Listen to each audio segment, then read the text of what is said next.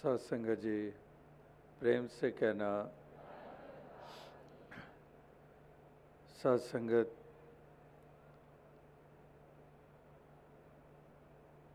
एक बार फिर से राजस्थान के इस चूरू शहर में आने का अवसर प्राप्त हुआ है। जो अवसर, जो मौका चंद बरसों के बाद बना। जैसे अभी ज़िक्र हो रहा था कि 2007 के बाद इस प्रकार से ये अवसर, ये मौका यहाँ बना है। हालाँकि उस वक़्त राजस्थान का प्रांतीय समागम का आयोजन था इस शहर में, जहाँ राजस्थान के तमाम इलाकों से भक्तजन पहुँचे थे। और यही मानवता इंसानियत का पैगाम मिलजुल कर दिया गया था। तो उसके बाद, हालाँकि राजस्थान में हर बरस कहीं ना कहीं जाने के मौके मिलते हैं, जैसे इस बरस भी जनवरी के महीने में पावटा, अजमेर, उदयपुर इत्यादि उन स्थानों पर जाने का अवसर मिला था और मई के या अप्रैल के महीने में अलवर जाने का मौका मिला था। और इसके अलावा हिंदुस्तान के कितने प्रांत हैं? महाराष्ट्र, उड़ीसा और झारखंड और मध्य प्रदेश, इसी प्रकार से छत्तीसगढ़, हरियाणा, पंजाब और अभी हाल ही में हिमाचल प्रदेश में जाने का मौका मिला। उत्तराखंड में जाने का मौका मिला। हरिद्वार में उत्तराखंड का प्रांतीय संत समागम आयोजित हुआ। बंगाल के बर्धमान में नॉर्थ ईस्टर्न स्टेट्स का समागम वहाँ जाने का अवसर मिला और इसके अलावा इसी बरस ऑस्ट्रेलिया, न्यूजीलैंड, सिंगापुर जाने का मौका मिला और जून, जुलाई, अगस्त में यूरोप, अमेरिका, कनाडा जाने का मौका मिला। तो जनवरी से लेके अभी तक ना जाने कितने ही प्रांत, कितने शहर, गाँव कस्बों में जाने का अवसर प्राप्त हुआ। वहाँ हर जगह पर यही एक भाव लिए हुए भक्तजन विचरण करते हैं, जो मिलजुल कर यही पैगाम को फैलाव देते चले जा रहे हैं। यही संदेश मानवता, इंसानियत वाला, भाईचारे वाला वननेस एकत्व वाला, ये लगातार ये संदेश ये दिए चले जा रहे हैं और उसका जहाँ आज भी आनंद लिया गया, जहाँ पर छोटे बच्चों से लेके जवान बुज़ुर्गों ने यही एक पैगाम भाव के साथ सबके समक्ष रखा। हालाँकि छोटे बच्चों की तोतली ज़ुबान थी, लेकिन ज़ुबान तोतली ज़रूर थी, लेकिन पैगाम तोतला नहीं था। पैगाम बहुत स्टीक और बहुत असरदायक पैगाम था, जिसको अक्सर इंसान सुना सुना करता आ रहा है, जिसको अक्सर इतनी तरजीह देता नहीं है, इतना दर्जा देता नहीं है। और दुनिया के मौज मेलों और तमाम दुनियावी प्रवृत्तियों को विशेषता देता है। उसी में ही ग्रस्त रहता है, उसी में ही खचित रहता है। तो भक्त महापुरुष हमेशा ही यही एक प्रयास करते आए हैं कि इंसान के जीवन का दारो मदार इस दुनिया के वातावरण का दारो मदार जिन भावनाओं के ऊपर टिका हुआ है, उसकी तरफ़ इंसान ध्यान दे।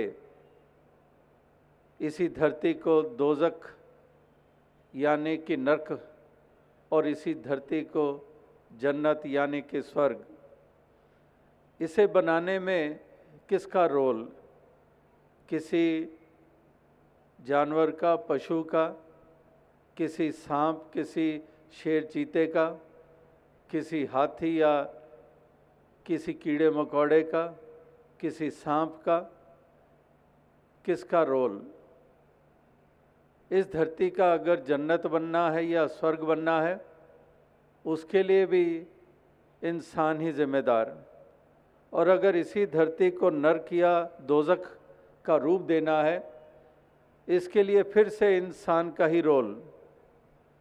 तो महापुरुष संत जन ये पैगाम इसलिए दे रहे हैं कि इंसान इस धरती को जन्नत बनाए, ना कि दोजक बनाए। इसको स्वर्ग का रूप दे, ना कि नर्क का रूप दे। और वो होगा तभी अगर इंसान इंसान की तरह जिएगा। ये नहीं कि जिसम इंसान वाला है, लेकिन कर्म हैवान और शैतानों वाले हैं। अगर जिसम इंसानी है और फितरत और कर्म, वो चाल, वो शैतानों और हैवानों वाली है तो हरगिज़ ये धरती जन्नत बनने वाली नहीं है। तो इंसान जो इंसान के वजूद जिस्मानी को प्राप्त कर लेता है, ये बड़े भाग्य की बात बताई गई है। ये बड़ा उत्तम जन्म पाना माना गया है। तमाम योनियों में से श्रेय योनि इसको माना गया है। लेकिन दुर्भाग्य कहें, बस किस, बदकिस्मती कहें, पीड़ाजनक बात कहें कि उत्तम जन्म पाकर भी इंसान के कर्म उत्तम नहीं बन पाते हैं। इसीलिए ये वो चाल चलता है जिसके कारण मातम फैल जाते हैं, जिसके कारण घरों में भी बेचैनी हो जाती है। समाज का भी पतन होता है, देश भी कमज़ोर होता है और सारे विश्व में भी वातावरण खिंचाव वाला बन जाता है। आसार हर वक्त बने रहते हैं कि कहीं ना कहीं जंग हो जाएगी। आसार बने रहते हैं, कहीं ना कहीं हिंसक रास्ता अख्तियार कर लिया जाएगा और हिंसा लगातार हम देख रहे हैं। सड़कों पे देखे हिंसा मोहल्लों में देखे हिंसा, कहीं हदें सरहदों को लेकर हिंसा, कहीं पर रीजन्स को लेकर हिंसा, कारण जाति भी हो सकती है, कारण मज़हब हो सकते हैं, कारण भाषाएँ हो सकती हैं, कारण प्रांतीयवाद हो सकता है, कारण संस्कृतियाँ हो सकती हैं। कितने कितने कारणों से इंसान हिंसक हो रहा है। कहीं पर धन दौलत की, प्राप्ति की चाना दूसरे के हक को छीनने के लिए भी हिंसा। भाई के द्वारा भाई के प्रति हिंसक हो जाना जायदादों के मालिक बन जाने के लिए। एक बेटे का पिता के प्रति हिंसक हो जाना सारी ज़्यादा अपने नाम कराने के लिए। यानी कि किस प्रकार से वाणी और कर्म के द्वारा एक हिंसक रास्तों को अख्तियार किए चले जा रहे हैं। तो यहाँ पर अमन व चैन की बात हो रही है, शांति की बात हो रही है, सकून की बात हो रही है, जो इंसान हर कोई चाना रखता है, लेकिन चाना तो रखता है, लेकिन ऐसे कर्म नहीं करता, ऐसे योगदान नहीं देता है। ये बड़ी विडंबना हुआ करती है कि इंसान अपने लिए तो सब कुछ बेहतर चाहता है, लेकिन दूसरों को देन जब देने का वक्त आता है तो तब वो देन उस रूप में नहीं देता है। अंग्रेज़ी में और लॉर्ड जीसस क्राइस्ट, हज़रत ईसा मसीह जी की शिक्षाओं को जब हम पढ़ते हैं, बाइबल पढ़ते हैं, जिसमें लव, कंपैशन, टॉलरेंस का ही संदेश है तो वहाँ पर भी यही कहा गया है कि do unto others as you want others to do unto you कि दूसरों के साथ वो व्यवहार करो जो अपने लिए चाहते हो। अगर अपने लिए चाहते हो कि जिस रास्ते से गुजरूं, रास्ते में फूल बिछे हुए हों तो फिर हरगिज़ तुम दूसरों के रास्तों में कांटे ना बिछाओ। अगर अपने लिए चाहते हो कि फूल बिछे हों तो दूसरों के रास्ते में भी फूल ही बिखेरने होंगे, ना कि कांटे बिखेरने होंगे। अगर ये चाहते हो कि मुझे सब कोई प्यार की भाषा से पेश आए तो तुम, तुम्हारी वाणी जब उसका इस्तेमाल करते हो तो कड़वे बोल, गाली गलोच वाले बोल ना बोलो। दिलों को दुखाने वाले, दिलों को छलनी करने वाले, कटार का रूप ना धारण कर जाए तुम्हारी वाणी। अगर ये चाहते हो कि मेरे से जब कोई ऐसा पेश आए, वाणी का इस्तेमाल करे तो मीठी भाषा हो, सत्कार वाली भाषा हो, अदब वाली भाषा हो। तो अपने लिए तो ये चाहते हैं। लेकिन दूसरों को देने का वक्त आता है तो उसका रूप ही कुछ और हो जाता है। तो इसलिए वहाँ पर यही कहा गया कि do unto others as you want others to do unto you वैसा व्यवहार करो जैसा अपने लिए चाहते हो। तो अगर हम चाहते हैं चैन तो दूसरों को भी चैन देना होगा। अगर हम चाहते हैं कि मैं ऐसे वातावरण में रहूँ, अपने परिवार को भी ऐसे वातावरण में रखूँ जो शांतमय वातावरण है तो फिर क्यों अशांति फैलाई जाती है? क्यों फिर धर्म और मज़हब का नाम लेकर चारों तरफ़ एक हिंसक हो जाते हैं? एक राम और अल्लाह का नाम लेकर चारों तरफ़ मातम फैला देते हैं। तो इसलिए महापुरुष संत जनों के संदेश हर मानव, हर इंसान के लिए है कि इंसान तुम इस धरती के रूप को निखारो। इस धरती का रूप निखरेगा सहनशीलता के द्वारा। इस धरती का रूप निखरेगा जब हम पीसफुली को एग्जिस्ट करेंगे, जब एक दूसरे की भावनाओं की कदर करेंगे, जब इस बात के ऊपर हम आके खड़े हो जाएँगे कि राम रहीम एक है, नाम जुदा जुदा है। इसीलिए कबीर जी ने भी कहा कि राम रहीम एको जान, कि एक राम और रहीम एक है।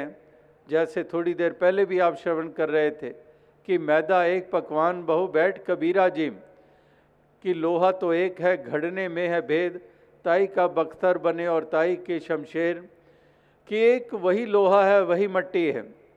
माटी एक अनेक भांति कर साजी साजन हारे, ना किच पोच माटी के भांडे, ना किच पोच कुम्हारे। कुम्हार भी वही है और मट्टी पाँच तत्व का पुतला मैं भी हूँ, तू भी है। ये माटी एक अनेक भांत कर साजी साजन हारे।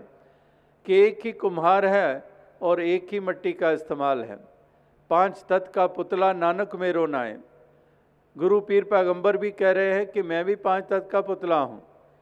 अवतार वाणी में भी शहनशाह बाबा अवतार सिंह जी के वचन आप पढ़ते हैं कि मैं बंदा हाँ बंदे वर्गा, हस्ती नहीं कोई वख मिली। सतगुर बख्शी ज्ञान सलाई वेखण वाली अख मिली, कि मैं बंदा हाँ बंदे वर्गा। वही बात जो गुरु साहबान कह रहे हैं कि पाँच तत्व का पुतला नानक में रोना है। कि मैं भी पाँच तत्व का पुतला हूँ, उसी मट्टी की बात हो रही है। वही पाँच तत्व जिसको हिंदू कह रहे हैं पाँच तत्व जिसको मुस्लिम कह रहे हैं पाँच तत्वों का पुतला है, खाक का पुतला है। बुल्ले शाह जी भी कहते हैं कि खाकी, खाक स्यों रल जाना, तू कदे ता हो से आना। कि खाक का पुतला है हर कोई।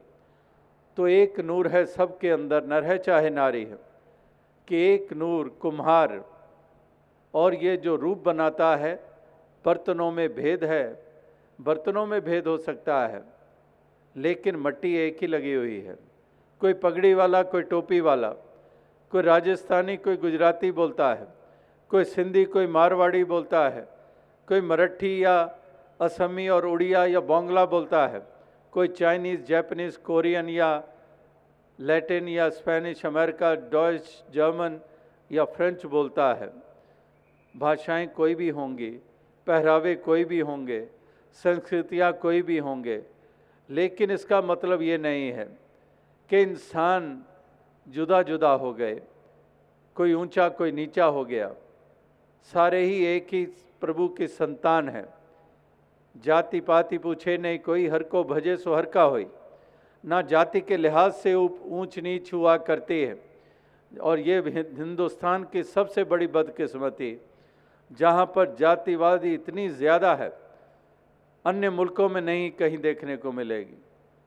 एकदम से हम गर्व से कहते हैं कि हिंदुस्तान जैसा मुल्क कोई है ही नहीं। हिंदुस्तान ही है जहाँ इतने वली गुरु, पीर पैगंबर पैदा हुए, जहाँ पर इतने भक्तजन, संतजन पैदा हुए। एक तरफ़ तो फख्र से दावे करते हैं, छाती पे हाथ मारकर और बाजू ऊँचा करके, लेकिन ये कितनी पीड़ाजनक बात कि यहीं पर सबसे ज़्यादा जाति के आधार पर एक दूसरे से नफरत। एक दूसरे को ज़िंदा जलाना, एक दूसरे का तिरस्कार करना, ये हमारी नासमझी है, ये हमारी अज्ञानता है ना मालूम क्या है? कि कहाँ से ये इस समाज और देश में ये ऐसी सोच और ऐसी फितरत आ गई? अन्य मुल्कों में नहीं है। कहीं पर रंग के आधार पर ज़रूर हो सकता है। जिसको रेशियल डिस्क्रिमिनेशन कह देते हैं। लेकिन वो पैमाना जो यहाँ पर है, ये अन्य मुल्कों में नहीं है। तो इसलिए महापुरुष संत जन इसके लिए भी सोचने के लिए हमें हमारा ध्यान अग्रसर करते हैं कि हम सोचे विचारे हम किस रास्ते पे चल निकले हैं। एक तरफ़ पढ़ भी रहे हैं कि जाति पाति पूछे नहीं कोई, हर को भजें सुहर का होई। एक तरफ़ पढ़ भी रहे हैं कि राम और रहीम एक है। इस परमात्मा ईश्वर निराकार में कोई भेद नहीं है। नाम जुदा जुदा हैं, लेकिन मानने के वक्त क्या हो जाता है? मानने के वक्त सब अलग अलग हो जाता है। मानने के वक्त मैं ऊँचा तो नीचा हो जाता है। मानने के वक्त ये अपना वो पराया हो जाता है। और इसी के कारण हम एक दूसरे पे हिंसक हो जाते हैं। वह ईर्षा नफरत करने लग पड़ते हैं और चारों तरफ़ मातम फैलाना शुरू कर देते हैं। तो महापुरुष संत जनों का पैगाम तो भाईचारे वाला है। एक पीसफुल के एग्जिस्टेंस वाला है कि हमने शांति से रहना है, एक मिलजुल कर रहना है, दीवारें गिरा कर रहना है, एक पुल बनाकर हमने एक दूसरे के करीब जाना है।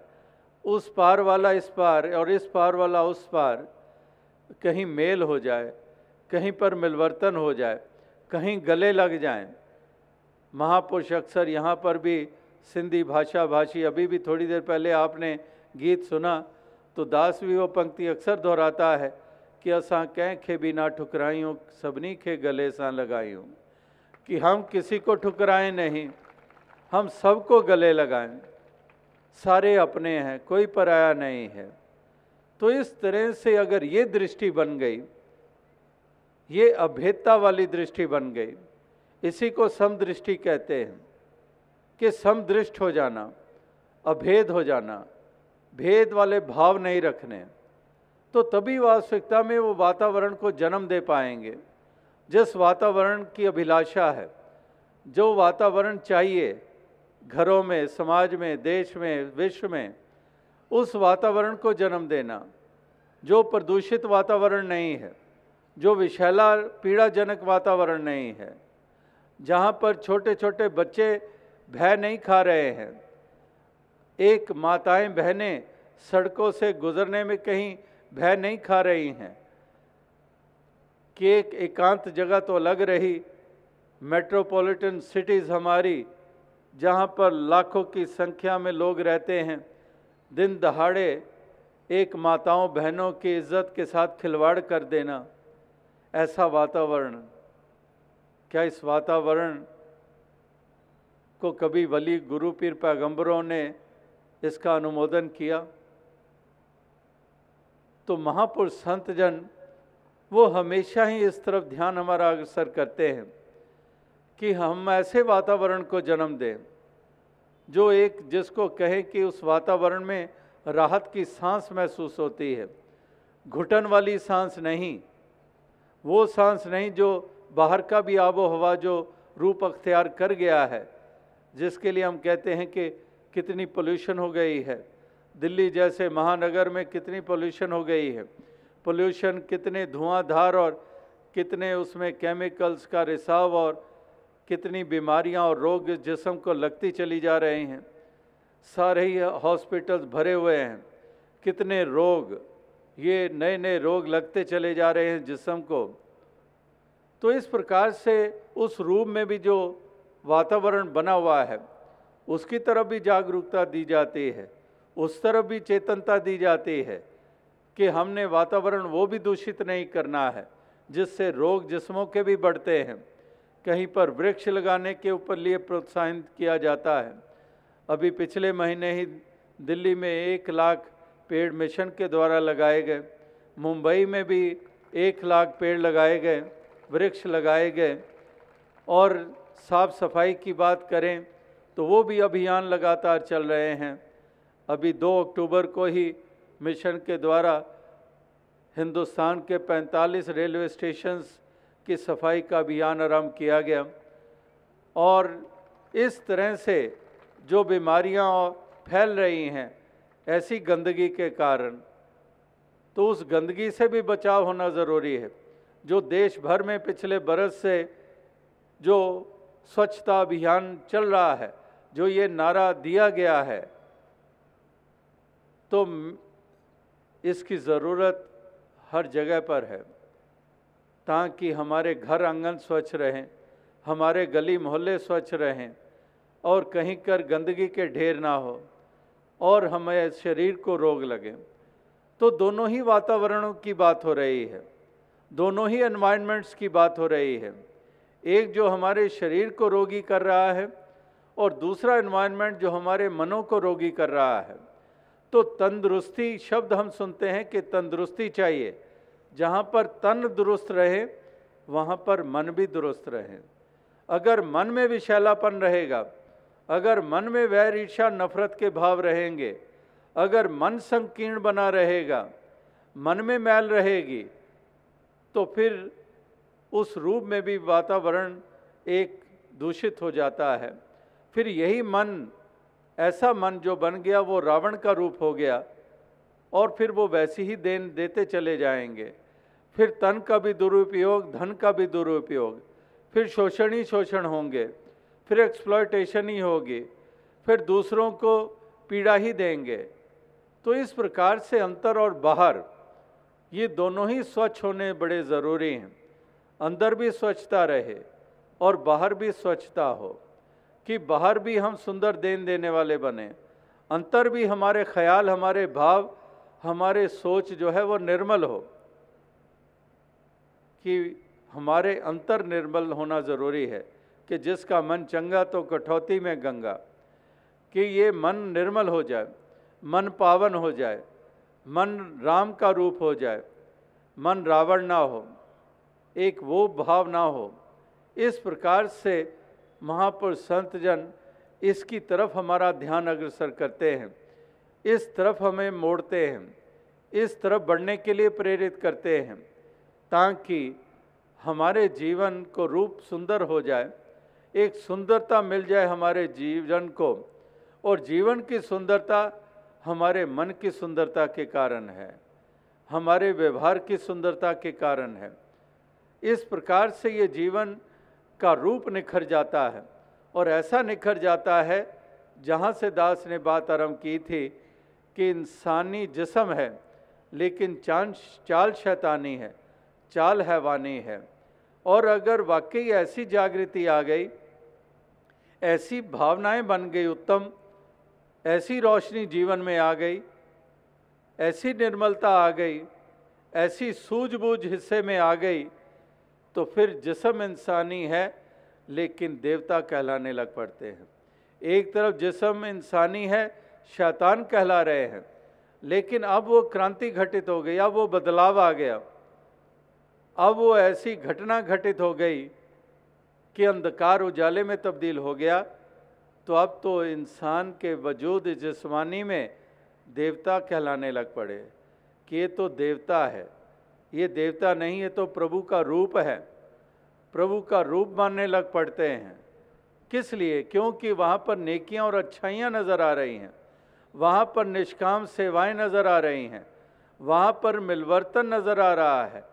अपनाने की भावनाएँ प्रबल नज़र आ रही हैं। तो इसलिए कहते हैं, ये तो देवता है, ये तो प्रभु का रूप है। तो वाकई इंसान को यही तो शोभा देता है कि वो आगे बढ़े, इंसान से देवता और देवता से प्रभु का रूप बने। दुनिया में भी हम जो भी कार्य करते हैं, मन में क्या भाव रखते हैं? प्रगति, आगे बढ़ना। चपड़ासी है, कहता है, क्लर्क बन जाऊँ। क्लर्क है, कहता है हेड क्लर्क बन जाऊँ।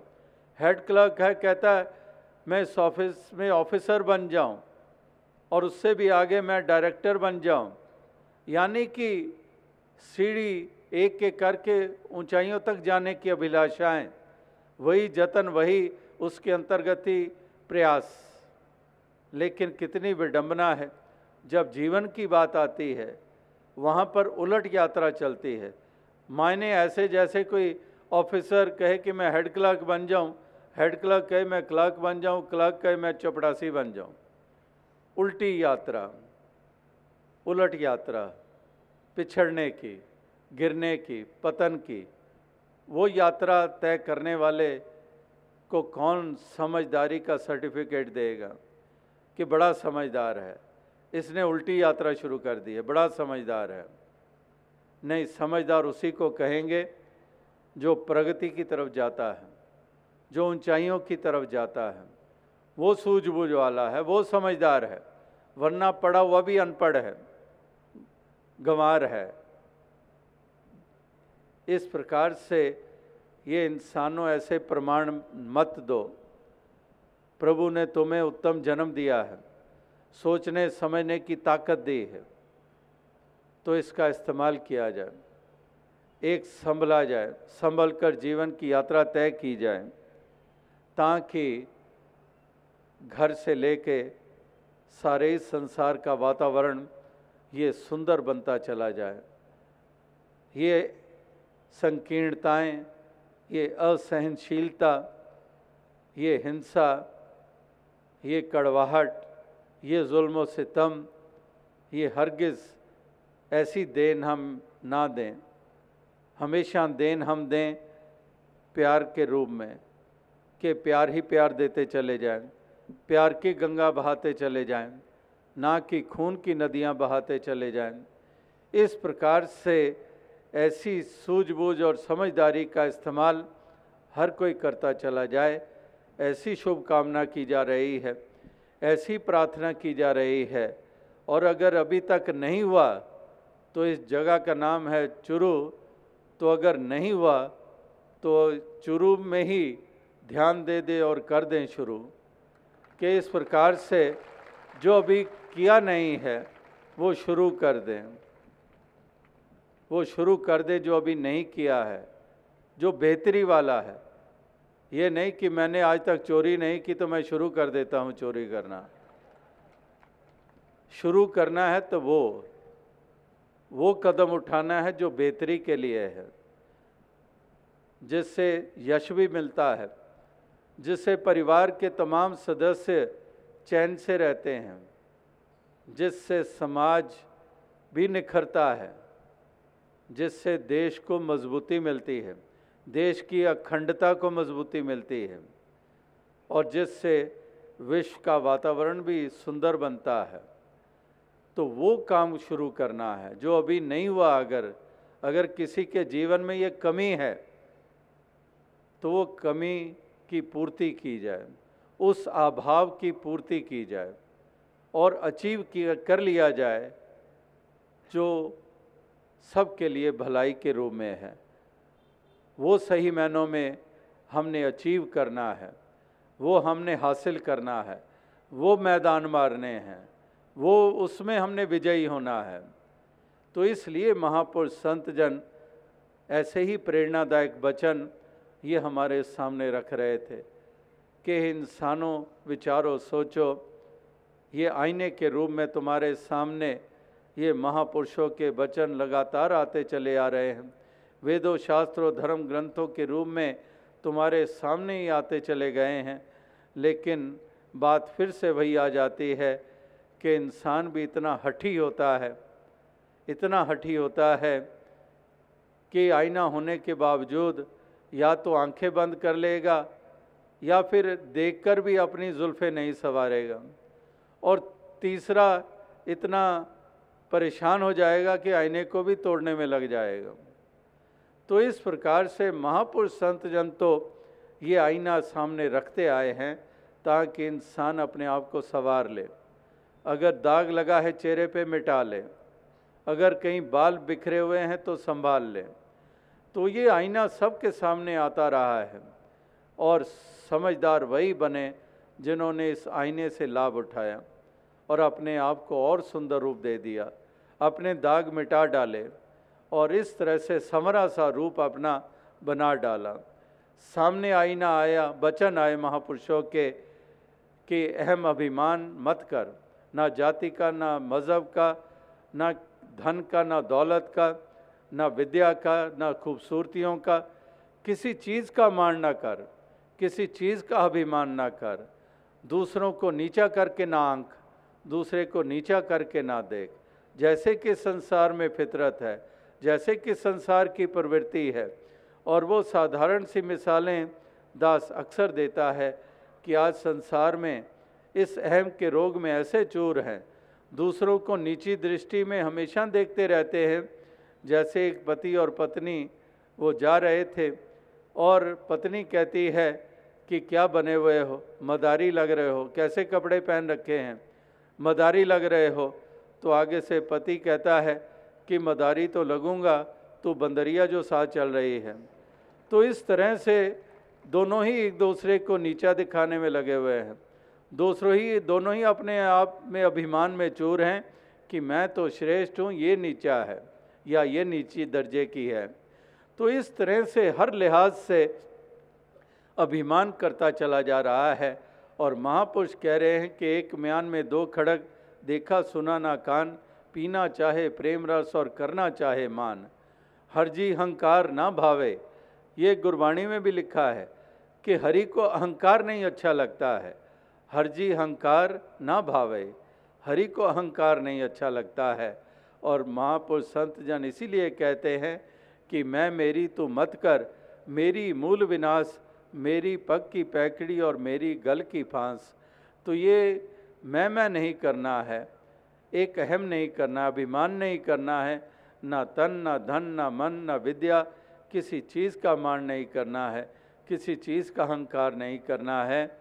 तो इस तरह से ये भी एक भयानक रोग है, जिसमें ग्रस्त हो जाते हैं और जितने अभिमानी होते हैं, उतना ही पतन हमारे हिस्से में आता है, उतना ही अपयश हमारे हिस्से में आता है।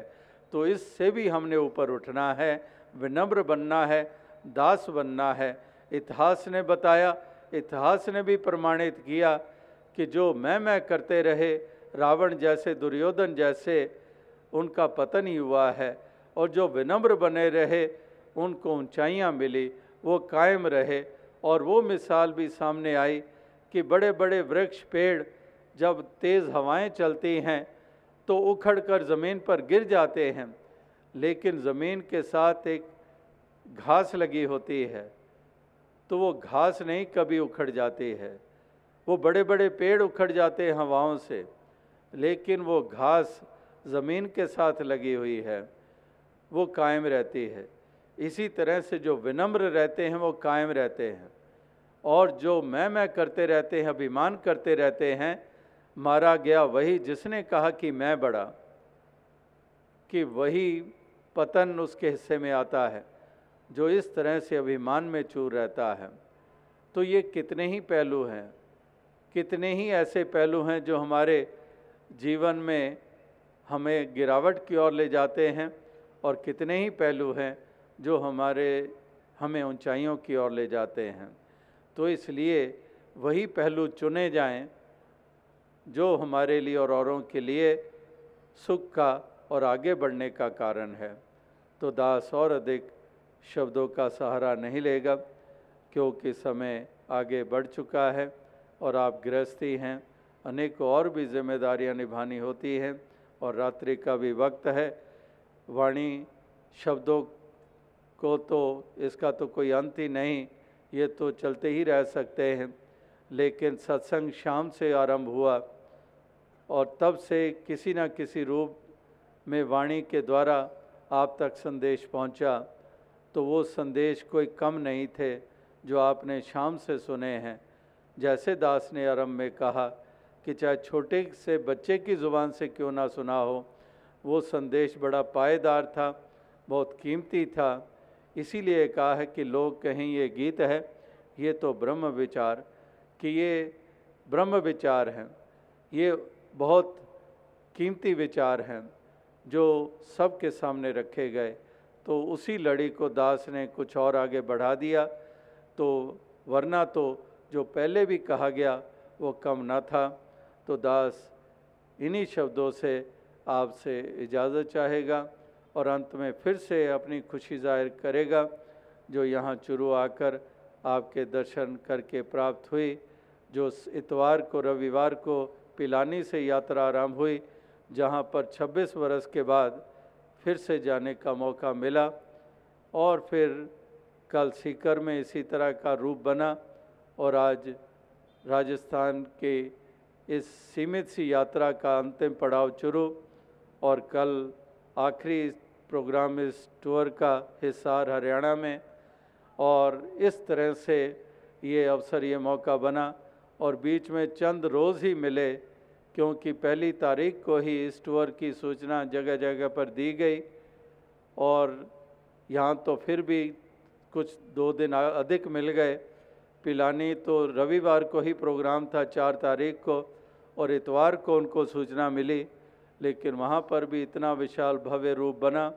इसी तरह से सीकर तो आप सभी को बीच में तीन रोज़, चार रोज़ ही मिले, लेकिन फिर भी हर जगह पर इतना उत्साह देखने को मिला, इतनी लगन देखने को मिली, और सभी जगह पर एक सुंदर वातावरण ऐसे ही बने, जहाँ पर आपके दर्शन करके भी खुशी हासिल हुई, और भी अनेकों सज्जनों जिनसे सहयोग लगातार मिल रहे हैं, उनके भी दर्शन जगह जगह पर करने का मौका मिला। जैसे आज भी अनेकों सज्जन उनके भी दर्शन हुए, जो इस सत्संग में शामिल हुए और इस तरह से अपने योगदान देते चले जा रहे हैं। तो इस प्रकार से यहाँ पर चुरू में आकर आप सभी के साथ ये घड़ियाँ बिताकर बहुत खुशी हासिल हुई है। तो अंत में यही प्रार्थना करेगा कि दातार कृपा करे, आप सभी को और शक्ति सामर्थ्य दे। इसी मार्ग पर चलने की, मानवता इंसानियत के डगर पर चलने की और सभी योगदान देते चले जाएँ, सुंदर वातावरण को जन्म देते चले जाएँ, तन मन धन के सुख सभी प्राप्त करते चले जाएँ। सात संगत जी धन्य